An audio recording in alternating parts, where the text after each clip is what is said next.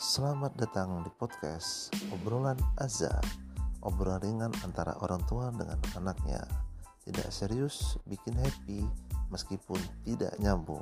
Selamat menikmati.